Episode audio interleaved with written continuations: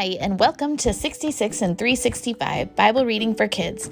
We're excited to kick off 2022 with reading the Bible with you.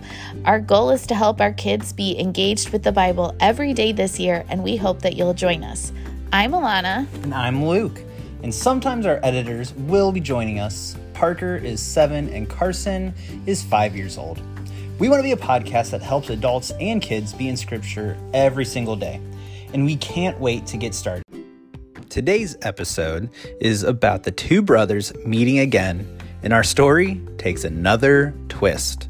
Remember last time we heard about Esau? He was wanting to kill Jacob for stealing his birthright and blessing, which is just another way of saying that Jacob stole all the money and wealth that would have belonged to Esau when his dad Isaac died. But you'll have to listen and find out what happens today as we make our way through 66 in 365.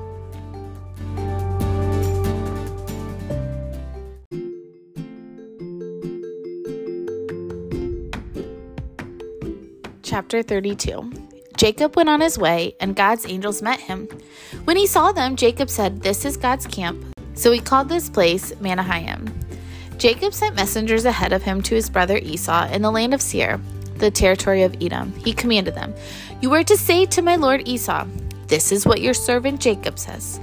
I have been staying with Laban and have been delayed until now. I have oxen, donkeys, flocks, and servants. I have sent this message to inform you, my lord, in order to seek your favor. When the messengers returned to Jacob, they said, We went to your brother Esau. He's coming to meet you. He has 400 men with him. Jacob was greatly afraid and very distressed. He divided the people into two camps, along with flocks, herds, and camels. He thought, If Esau comes to one camp and attacks it, then the remaining one can escape. Then Jacob said, God of my father Abraham and God of my father Isaac, the Lord who said to me, Go back to your land and to your family, and I will cause you to prosper. I am unworthy of all the kindness and faithfulness you have shown me. Indeed, I crossed over the Jordan with my staff, and now I have become two camps. Please rescue me from my brother Esau, for I am afraid of him. Otherwise, he may come and attack me and the mothers and their children. You have said, I will cause you to prosper, and I will make your offspring like the sand of the sea, too, numerous to be counted. He spent the night there and took part of what he had brought with him as a gift for his brother Esau 200 female goats, 20 male goats, 200 ewes, 20 rams, 30 milk camels with their young, 40 cows, 10 bulls, 20 female donkeys, 10 male donkeys he entrusted them to his servants as he separated herds and said to them, Go on ahead of me, leave some distance between the herds. And he told the first one, When my brother Esau meets you and asks, Who do you belong to? Where are you going? And who are these animals ahead of you? Tell him, They belong to your servant Jacob. They are gifts sent to my lord Esau, and look, he is behind us. He also told the second one, the third, and everyone who was walking behind the animals, Say the same thing to Esau when you find him. You are to say, Look, your servant Jacob's right behind us. For he thought, I want to appease Esau with the gift that is going ahead of me. After that, I can face him, and perhaps he will forgive me. So the gift was sent on ahead of him while he remained in the camp that night. During the night, Jacob got up, took his wives and children, and crossed the ford of Jabbok. He took them and sent them across the stream along with his possessions. Jacob was left alone, and a man wrestled with him until daybreak. When the man saw that he could not defeat him, he struck Jacob's hip socket as they wrestled and dislocated his hip. Then he said to Jacob, Let me go, for it's daybreak. But Jacob said, I will not let you go until you bless me. What is your name? the man said. Jacob, he replied. Your name will no longer be Jacob. He said, It will be Israel, because you have struggled with God and with men and have prevailed. Then Jacob asked him, Well, what's your name? But he answered, Why do you ask my name? And he blessed him there.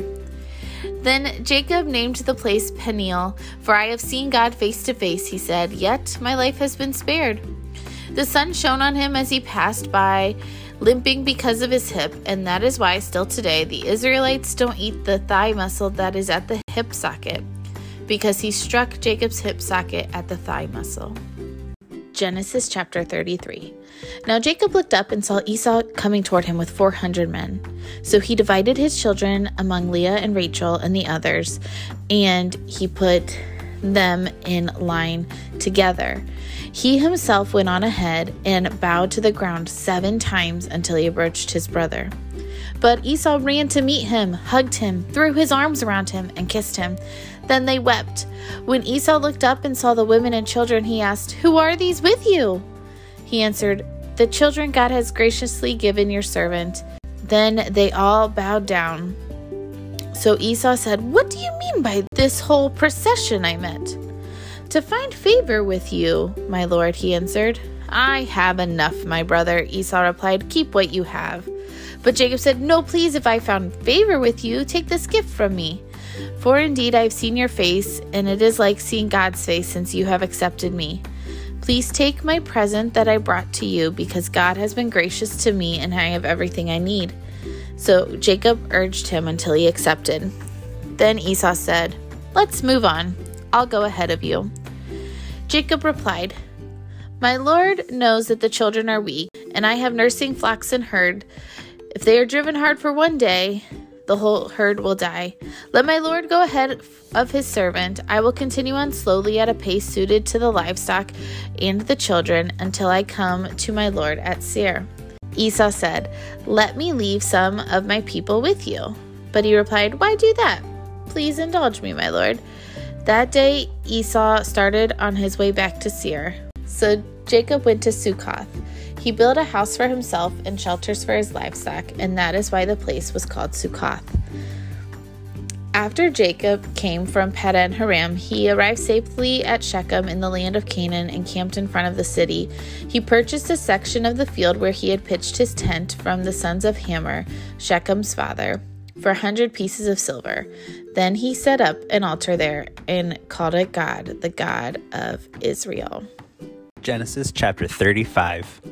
God said to Jacob, Get up, go to Bethel and settle there.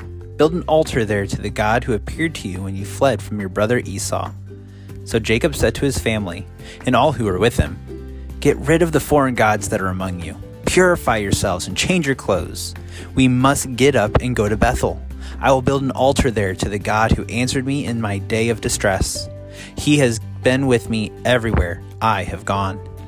Then they gave Jacob all their foreign gods and their earrings, and Jacob hid them under the oak near Shechem. When they set out, a terror from God came over the cities around them, and they did not pursue Jacob's sons. So Jacob and all who were with him came to Luz, that is, Bethel, in the land of Canaan. Jacob built an altar there and called the place El Bethel, because it was there that God had revealed himself to him when he was fleeing from his brother. Deborah, the one who had nursed and raised Rebekah, died and was buried under the oak south of Bethel.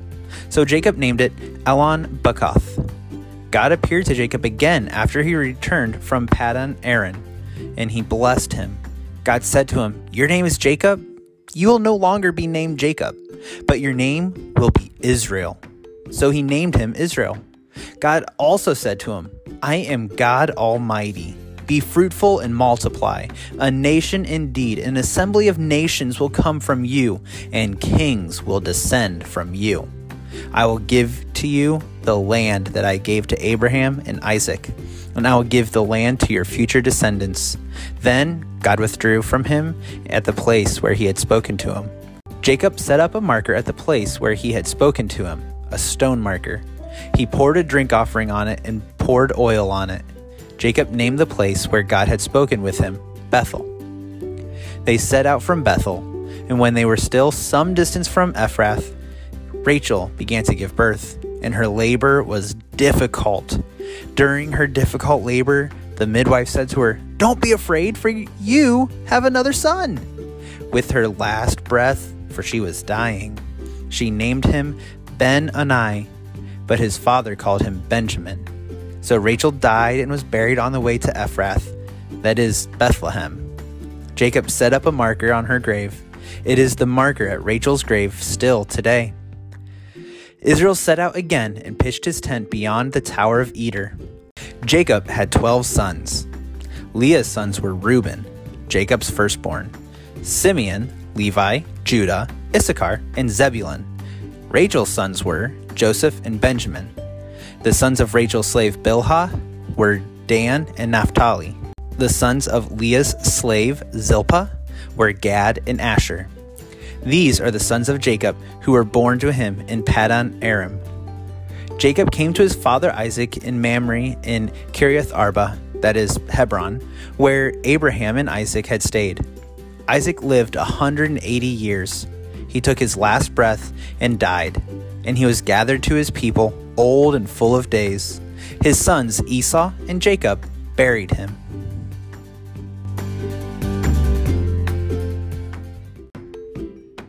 And now it's time for the question of the day. Our question today for you and your family to discuss is How can you persevere like Jacob did?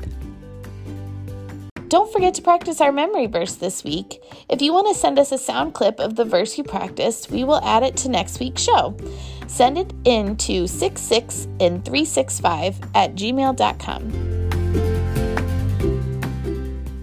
Remain strong in the faith. Be brave.